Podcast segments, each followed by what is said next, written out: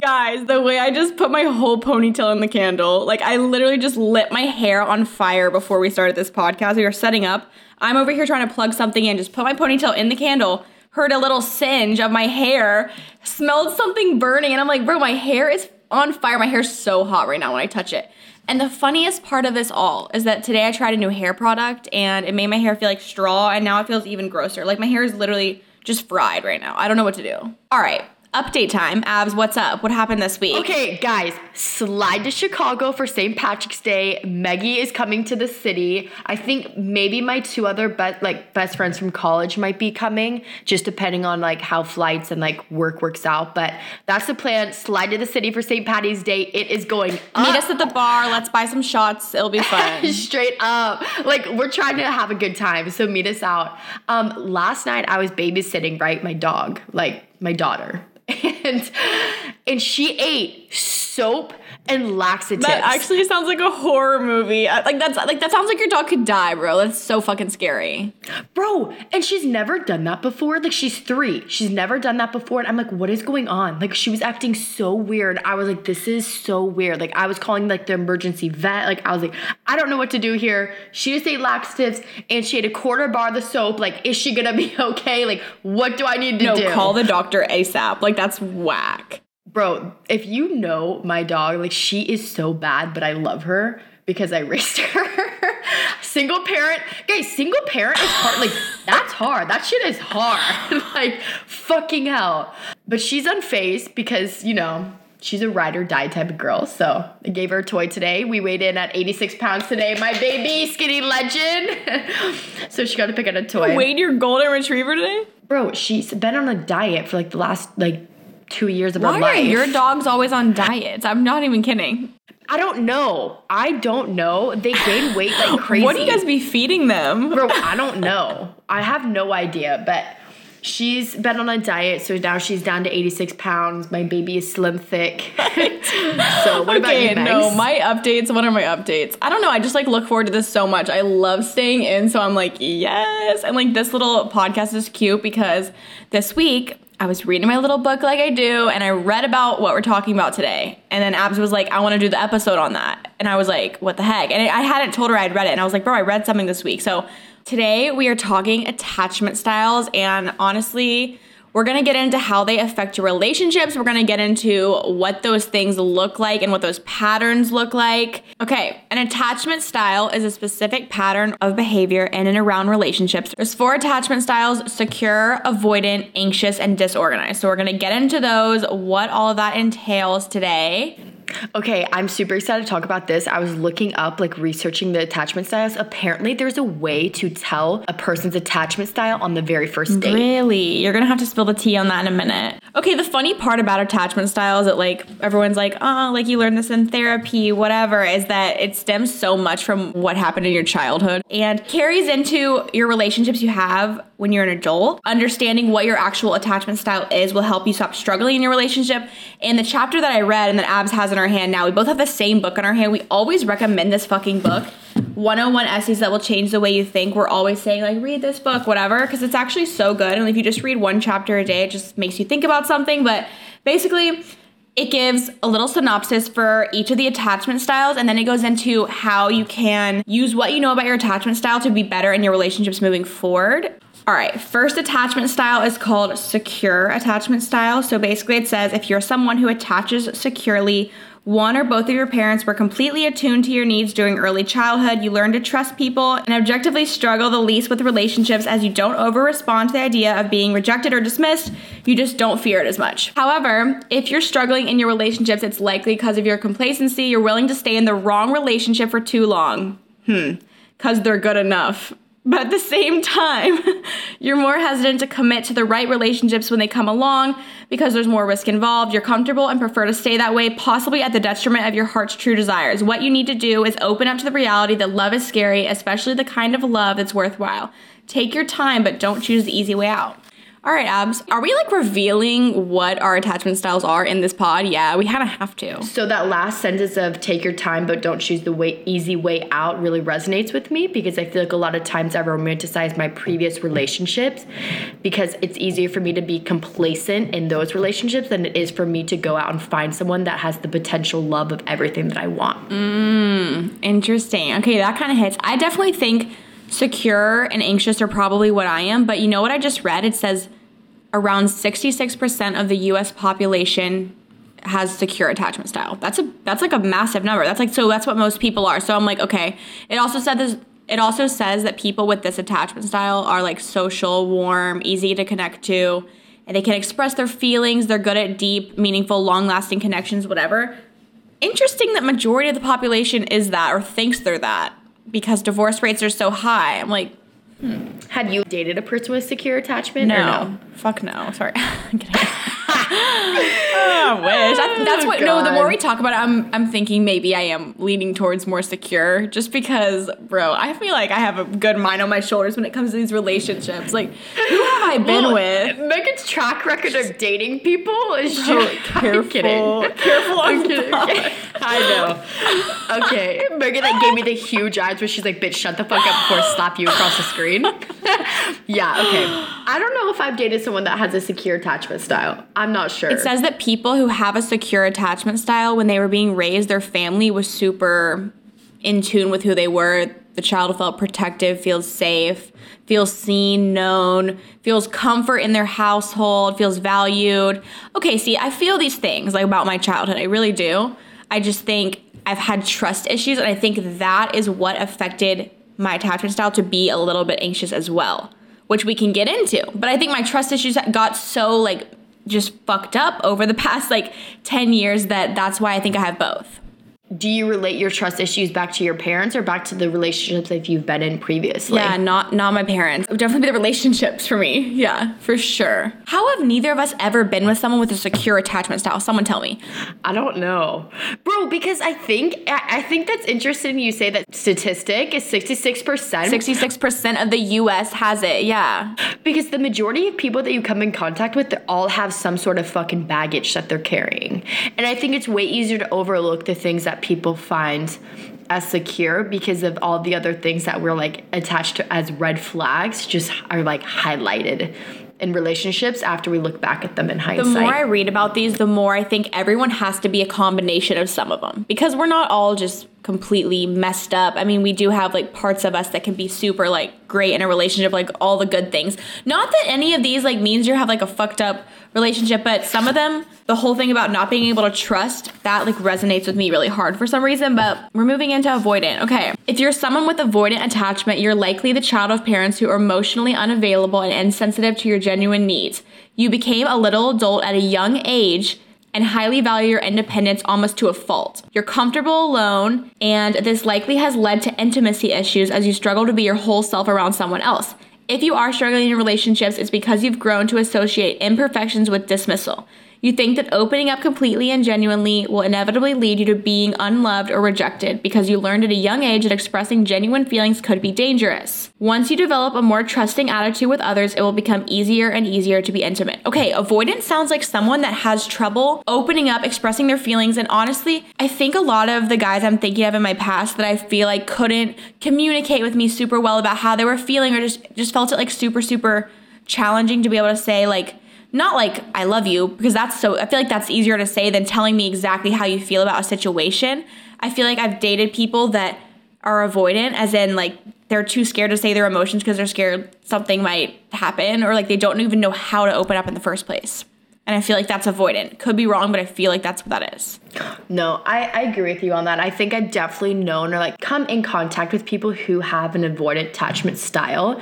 And I think they come a lot across as like they don't, they're not really interested in you or they're like they're hot and cold or like you want them to open up, but it's like they can't find the words to, but they'll just say like the surface level of things.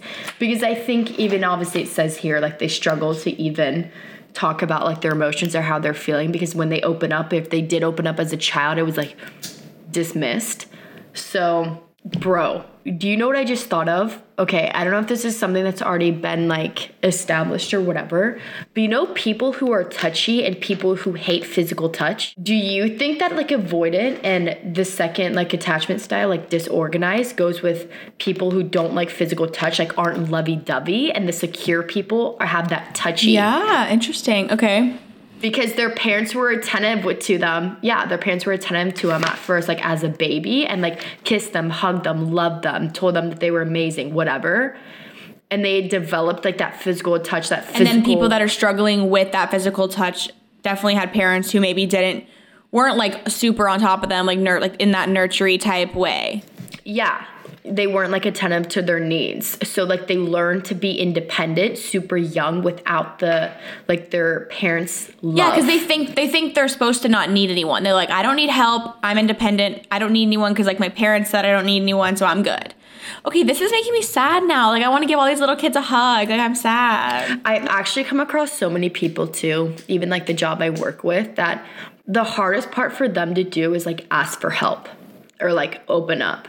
I totally agree with you. And I think the generational thing is huge with parents. I think that's what's so interesting about our generation now is that I feel like our age group is going to be those parents. And I could be so wrong, but we want to be those parents that don't inflict our problems and trauma and like pass stuff on our kids. And we give our kids a childhood that's like more like just open minded, secure. Maybe that's the people I spend my time around is like people who feel like this. But I don't know. I just feel like so many people are going to raise their kids differently. We could even talk about like this maybe this is heading too deep, but like how you how you parent your kids. Like do you spank your kids? Like do you go in their room and read their journal? Like what's too much, you know? Like what's over like what's crossing a line and what's not? Like what's giving them their privacy and what's like actually being a good parent, being like protective. Like you have to trust your kid for them to trust you, Yeah. you know?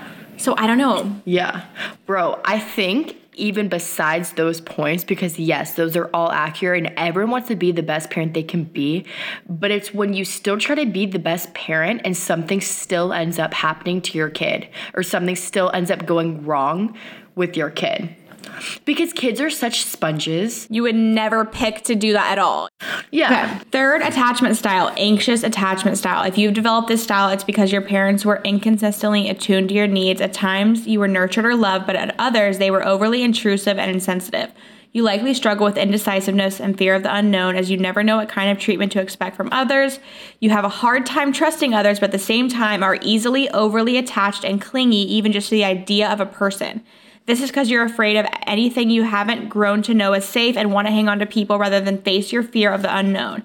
If you're struggling in your relationships, it's because you're spending too much time mind reading, assuming, projecting, predicting, and anticipating outcomes in an effort to shield yourself from pain or because you refuse to let go out of fear that you'll never find anybody else. Sorry, that hits for me. That's me, by the way. I'm like, that's me. Well, I'm the type of person that sits there and overthinks the situations. Like, I'm trying to mind read. When you don't get an answer out of someone and you mind read, you know? Okay, I think a lot of people have this like type of attachment style without even knowing it. I think some parts uh, obviously speak to me, but I think a lot of people too in relationships when it comes to like mind reading or like assuming or projecting and predicting. That's honestly okay, Megs. Have you ever heard of like cognitive distortions? No, but are you about to say it's both sides or something? no.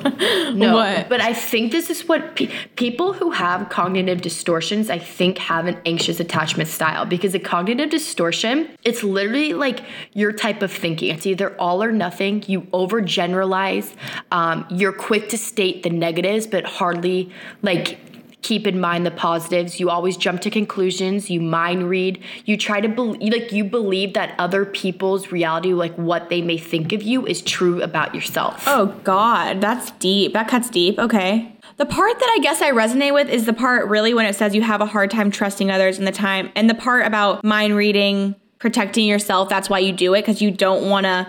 What's what is it? You don't want to have like an outcome you don't know. I'm also such a planner, and I think with this attachment style, like the anxious attachment style, you have to be prepared for the worst, and that's why you overthink. I mean, that's me just like taking this on a whim, but I think the reason I overthink situations or I like will just try to mind read someone or whatever and just give myself an assumption is because I don't want the worst thing to happen. Bro, low key, no, I agree with you on that. Is that you mind read and try to like anticipate what will happen because in fear of like what the worst possible outcome scenario could be. I do that too. And I learned to do that in my past relationship because I think it was a conditional thing that I literally trained myself to do because if I knew something was on the rocks, I was like bracing myself for the outcome that I expected it to yeah. be. No, it's not it's nothing that happened with my family. Like there's nothing trusting with my family that was the issue here. It's I mean maybe there's things about I don't know, I don't know the other parts, but it's mainly past relationships that have made me feel that this applies to me.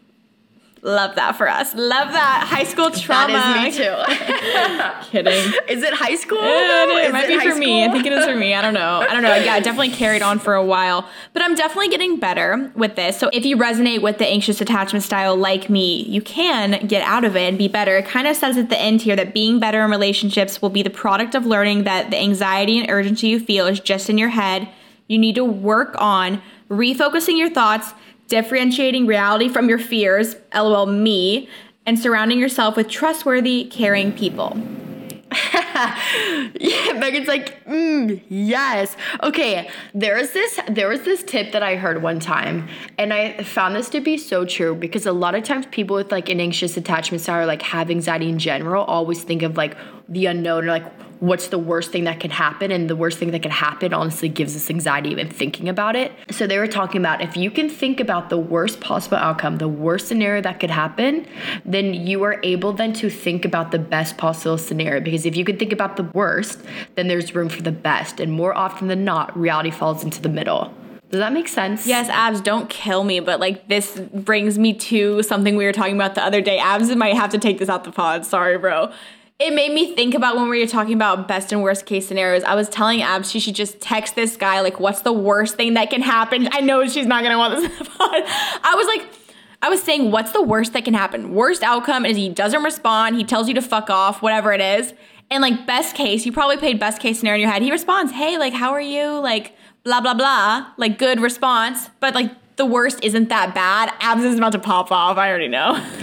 Guys, it's not even like the worst case scenario. Like it's not even like that. Like I'm not worried about that. It's more of like my ego being hurt. Because if he doesn't respond, it's like, fuck, he doesn't like me. He doesn't want me. Yeah, so we need to do a whole episode on ego yeah. because that's something Abs is working through. because Shit. it's like No, that's bad. I don't know. More off I'm not like I don't give a fuck about like being rejected. It's more of like shit that hurt me. like, we'll be fine. This is not that bad.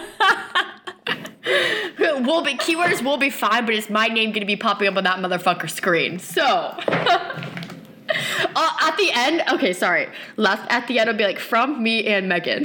yeah, exactly. Megan drafted this, by the way. Megan wrote yeah, this one from out. me and Megan. So if you don't respond, I mean, if you hate this message, blame it on Megan. Thank you. Oh my okay. god, bro. Do you think being cheated on makes you have an anxious attachment style? Because I do.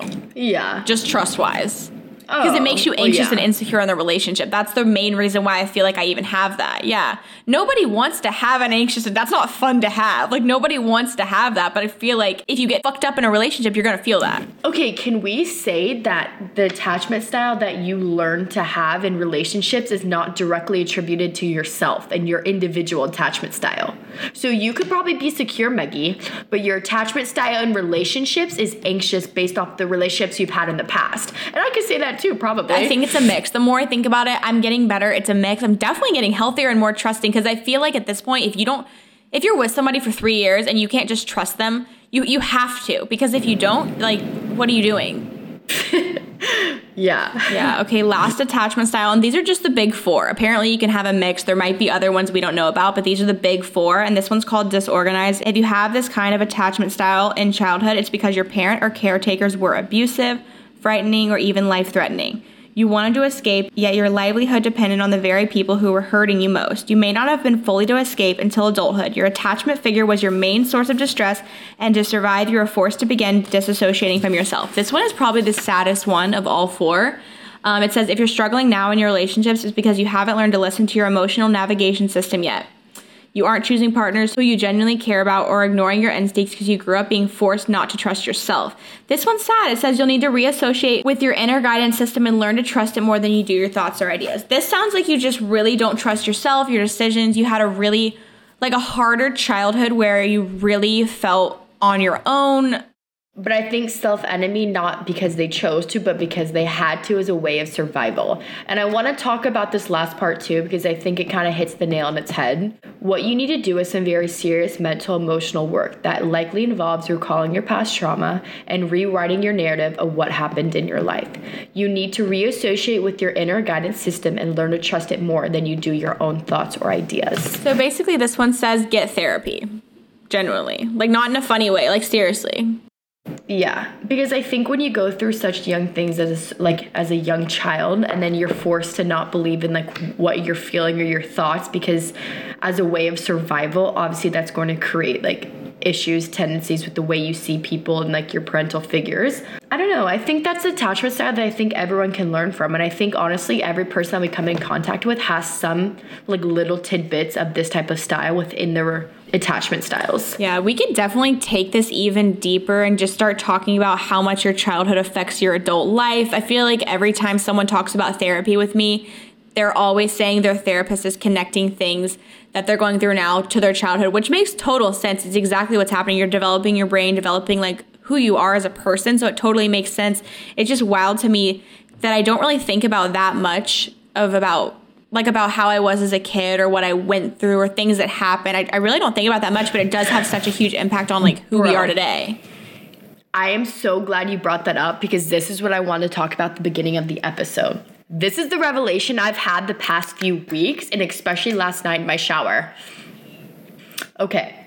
You know how I always played sports growing up, right? Always did, like embedded into my brain, played in college, whatever. In sports, they love you when you're at your best.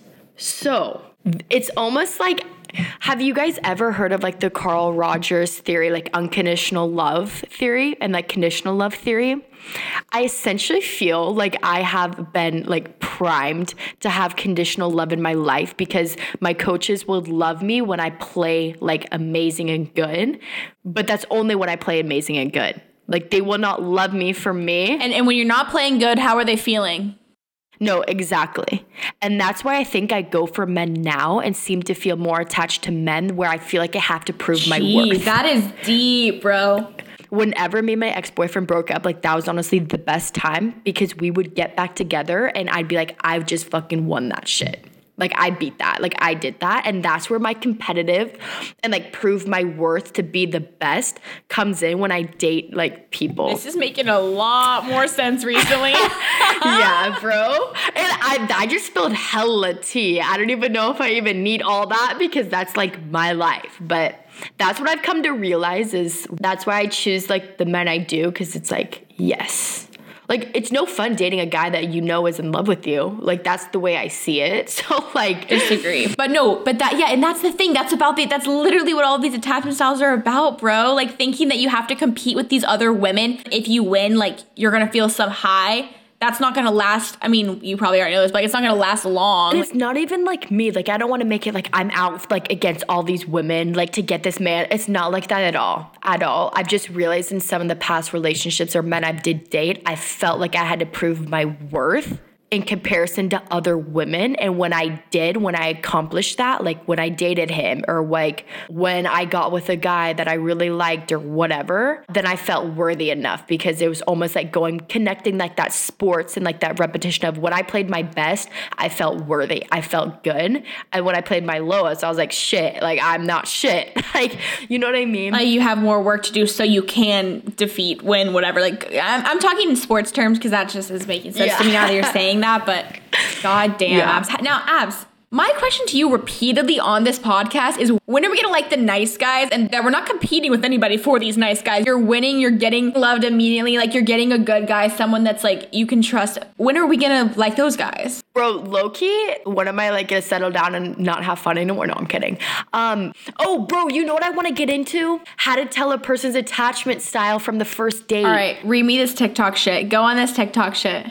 Okay, so guys, apparently you can figure out a person's attachment style on the very first date. So we're about to drop this tea and see if this is real. It says, How to identify attachment styles on a first date. Three questions to ask to help identify someone's attachment. Okay. Question number one What was your childhood like? If asked for clarification, say before you were 10. Secure attachment, people would answer question number one as they may answer the question honestly with a mixture of the good, the bad, and the ugly, but they won't go on too long or get sidetracked.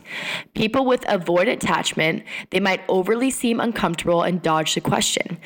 They characteristically state that they have very little or no memory of early childhood. Alternatively, they will give you a general and vague but glowing statement about having a wonderful childhood, even though they have no specific memories to back this up. People with an anxious attachment style, they will readily answer the question and might get pulled into it. You might start feeling confused about what the fuck they are talking about and whether it's the past or the present. A person with a disorganized or a fearful attachment style, they might get annoyed, dodge the question, or try to distract by answering a question of their own. Their answer might seem confusing and disorganized. They could reveal disrupted or scary parent child relationships. Okay, question number two is Who do you go to for hugs, comfort, or reassurance when you get scared or anxious? I don't know, bro, if I could ask these questions on a first date, but here we go. Whatever. Yeah, no, you know, that's a little that's a little like aggressive for the first date, but but you could be like, "Oh, who do you who's your best friend or who do you call like regularly?" that kind of thing. You could say that as in like cuz I have a feeling I know the answers to what you're about to say. Yeah. So people with a secure attachment style will answer as will give a direct answer and examples of caring, loving parents or caregivers, stating the obvious right there. People with um, an avoidant attachment style may say something like, probably my mom or dad, but on follow up won't have any corresponding memories to support this. They might say they take care of themselves and no one gives hugs or comfort. So I feel like that's what we were talking about earlier. They're just super independent, not super touchy. And then people with an anxious attachment style, they might give you direct answer and examples of love and hugs, but this might be mixed with some indication of like inconsistency or like resentment. And people with a disorganized or fearful attachment style, they might get bothered by the question and perceive it as invasive. They might get emotionally off balance and give you an answer that includes loss or scary experience or trauma. Okay, last question to ask on your first date. What was your last romantic relationship like and how did it end? Low key though, I have an issue with this question. No, that's my favorite question. What? Really? Okay. What? Why? Oh my god, I talked to someone this week. I love how I have someone in my life that's going on dates right now because I can spill a little bit of tea, not too much. But someone went on a date this first week that I'm friends with, and they asked, "Have you been in any past serious relationships?" And I didn't think that was a. I, I was like, "Oh, you asked that," but then I was like, "Eh, whatever." If like you're feeling comfortable, fuck it, like ask. And I guess it does kind of tell you, but the answer of that person was, "They've all been super toxic." And I just thought that was interesting. That was all they really said. Huh. I know. Should we dissect? Yeah, they just said they're they've all been super toxic, um, and they haven't worked out. And I'm like, okay. I mean, That is tea. Let's read these, Maggie, and then we'll figure out what that person's attachment style is. Okay. People with secure attachment style will typically reveal lasting and affectionate relationships. They will probably not speak ill of exes, but indicate both positive and negative features of the relationship. People with avoiding, they will probably try to shut down the question or state that they are totally done with this other person and never give it any other thought. heard that one before. Sorry, Yeah. Wait, have you really? From who? bitch.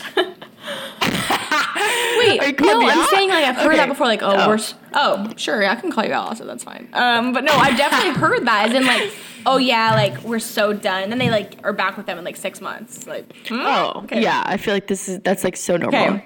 People who have an anxious attachment style might give you a direct answer and examples of love and hugs, but this might be mixed with some indication of inconsistency, unmet needs, or resentment. Interesting. Okay, last one. If you're disorganized attachment, you're fearful, and they might get bothered by the question and perceive it as invasive. They might get emotionally off balance and give you an answer that includes loss or scary experiences and trauma. Going back to what I said earlier about the person that's been going on a date, and when they asked them about their past relationships, they just said they were super toxic. All the guys they've dated are toxic, basically, is what they said. Um, I think that's interesting. I don't know if that really gives a full answer. Maybe I need to say, I ask more questions of this person of what they really answered. That's a very short answer. I don't really know. But it just sounds, it really doesn't sound like it could be any of these, honestly. Like, I don't know. Yeah. No, I definitely agree with you on that. And if we're going strictly off these attachment styles, apparently secure attachment style and avoidant attract each other. Interesting. I've always been a believer of opposites attract. I think it's, I don't know, it's interesting because it's people that are balancing each other out. When people say yin and yang, it reminds me of opposites attract because it's two people bringing completely different things to the table and making it work. And I think it also can make a relationship so much more interesting when two people bring completely different like perspectives like what they like to do to the table but i will say if you don't have some common ground in a relationship of what you like to do if you if you like going out or staying in the small things like that that seem like they're not a huge deal i feel like that wouldn't really work. I think opposites in a different way can work like someone who's really calm and then someone who's really like crazy maybe that could work. I feel like in my relationship now i'm such like a planner and i'm like always overthinking and then he's super chill and he's very laid back. So i feel like we complement each other in that way but i feel like in a relationship you have to have common ground of some sort. Yeah, bro, that's tea. no definitely.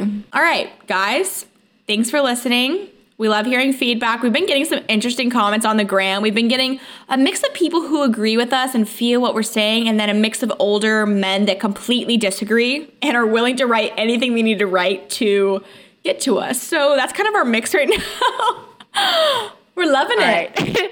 Anyways, bye guys. Love you. Can't wait for next week. Bye, guys. Love you. See you guys next week. Follow us at Call My Bluff Pod.